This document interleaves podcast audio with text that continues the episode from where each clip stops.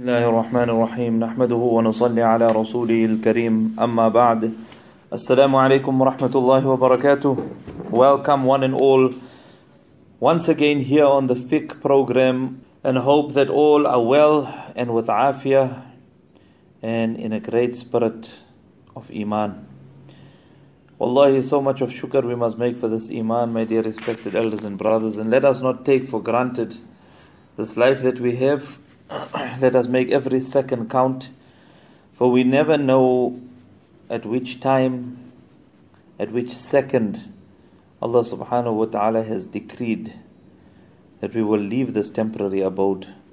So, continuing with the Masail regarding Salah and Namaz, we will discuss the makruhat and namaz or the acts which are disliked in namaz today.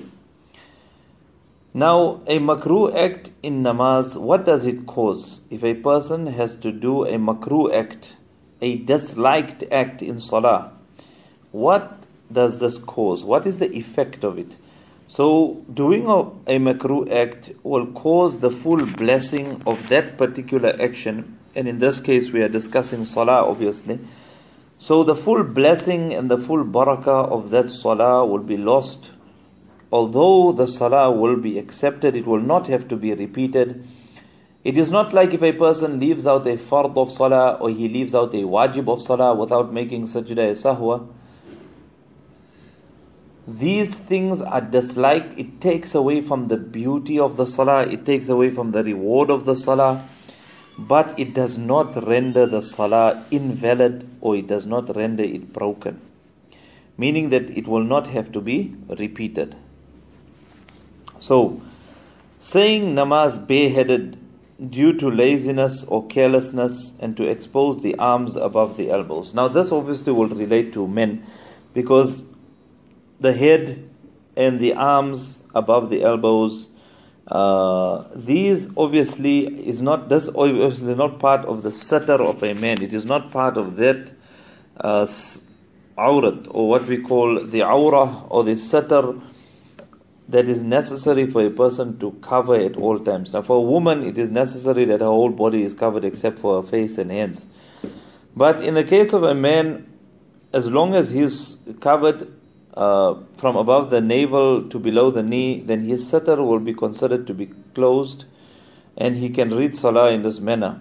But to read salah in this manner where his arms are exposed above the elbows as well as reading it bareheaded, due to laziness or carelessness, meaning that he does not is not interested, not worried about the fact that my head is not covered, I'm reading salah without a topi, then this is makruh and it is just like obviously if a person has sincerely forgotten or rushing for some reason or the other and doesn't get to wear this uh, the garb in the proper way, then inshallah he will not lose out on the barakat and blessings of the salah due to this action. When we are reading Salah, we need to be absolutely still. A person should not fidget. So, playing with clothes or the body, if a person now plays with his beard, if a, a person is scratching their nose, keep scratching here, scratching there, playing with the clothes, adjusting the scarf, adjusting the burqa, adjusting the topi, uh, all these type of things is not good. If a person is doing this in Salah, this is makruh and a person should try and refrain from doing that. Performing namaz in clothes in which people do not ordinarily like to go out. That means for us to read salah in such clothes that is considered not appropriate to go out of the house with. So to read salah in that type of clothing also is makruh. A person should dress properly. We know the conditions of salah that the clothing must be pak, etc., etc. Now it will. It's not like this namaz won't be accepted as we mentioned. But it does take away because a person is not taking that proper care and not doing the proper preparation for that salah. He's sort of reading his salah slapdash. In other words, now he's just putting whatever's there, putting it on and reading salah in that way, like what pajamas or something like that. Now, if a person covers a put a kurta over it, etc., then it will be fine. But we shouldn't read in clothes that we should, wouldn't ordinarily go out of the house with. That is what the masala is telling us.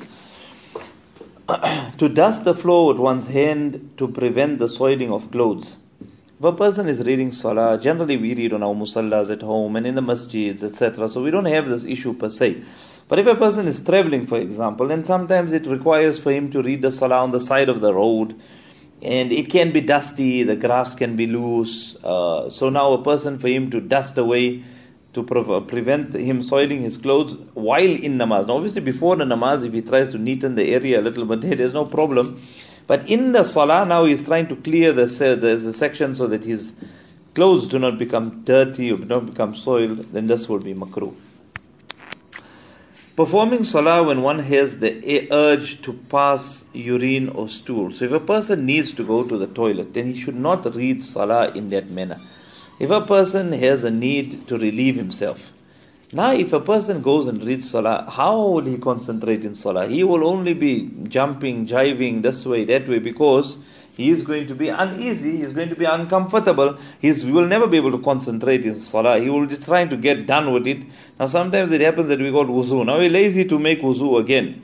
So we say, hey, let me read salah quickly, then I'll go toilet after that. You know, so that I don't have to make wuzu now again and whatever, I'll just get it done with. So this is now makruh. If a person is reading because he will never be able to concentrate properly and give full concentration in a salah as he ought to, simply because he needs to relieve himself. To crack one's fingers or their knuckles rather, or putting the fingers of one hand into fingers of the other hand. So if a person has to now, you know, inter um, twine his fingers now, so he puts his one fingers through the other, or he starts cracking his knuckles in salah, then this is makruh as well. A person shouldn't do this in salah. Turning the face away from the qibla and looking around. So if a person is reading salah, now somebody walks into the room, now you turn to see now who's there. You're still reading salah, but to see now who, who came in. If a person is the masjid and a person now he sees from the corner of his eye somebody coming into the masjid, now he turns to look. So to look around in salah and especially turning the face away from the qibla, this is makruh. It is makruh for men to rest both the arms and the wrists on the ground in sajda. So if a person is reading salah and he goes into sajda, then to rest the arms and the wrists. So the, obviously the hands must be on the ground. The wrists and the arms shouldn't be on the ground. So a person shouldn't basically now be reading salah in that lazy manner that when he goes into sajda now his whole hand goes down. That means from his elbow right till his hand, that whole section is on the ground. That is makruh. It will be allowed, like we said, it will take away from the barakah. What should happen is that the hands only should be on the ground, the wrists and the elbows should be off the ground. Uh, yawning intentionally and not preventing it if one can do so. Uh, to yawn intentionally. To yawn intentionally. Now, a person for no reason just starts to yawn now or makes that action of yawning. And even if a person can is needs to yawn, he should try to sort of suppress it as far as possible.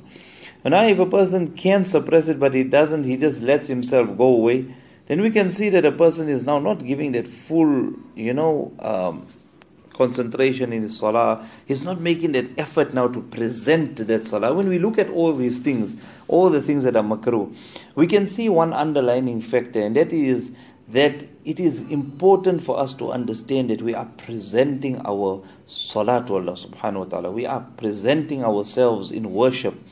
For a man, for man to put his forehead down is the most humble action that he can do in front of anybody. To put your forehead on the ground is basically showing your subservience completely to the Creator. So when we are doing this, and we only do this in front of Allah subhanahu wa ta'ala, we are showing our humility, we are showing our, our need, we are showing our uselessness. That, oh Allah, we are in control of absolutely nothing. Oh Allah, you are the most powerful. Oh Allah, you are the creator, the nourisher, sustainer. Oh Allah, we can only do what you have decreed for us to do. And what you have have ordained for us to do. Whatever good we do, it comes from you. Whatever bad we do, it comes from ourselves.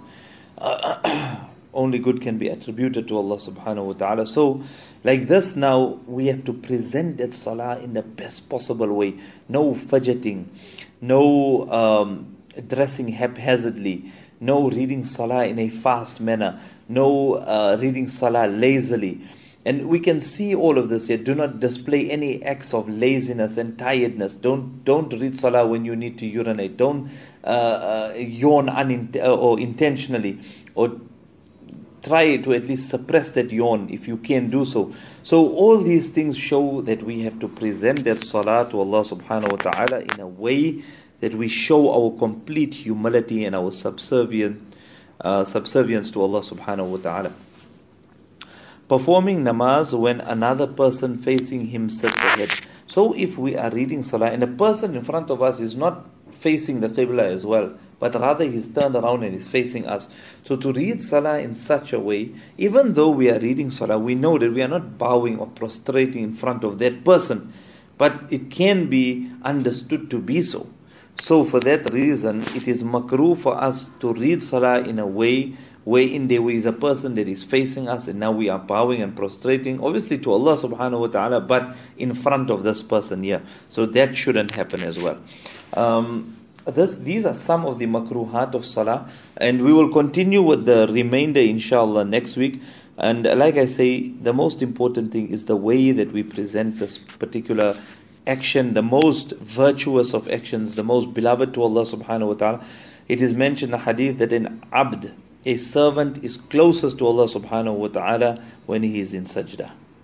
So it is a very, very special ibadah, the salah, and it should be done with the utmost decorum and uh, humility and good preparation. That a person should prepare himself that I am going to now read salah, I'm going to present myself in front of Allah subhanahu wa ta'ala. I should do it in the best possible way. May Allah subhanahu wa ta'ala grant us tawfiq to make amal. Jazakumullahu khairan. Until next week. Wassalamu alaikum wa rahmatullahi wa barakatuh.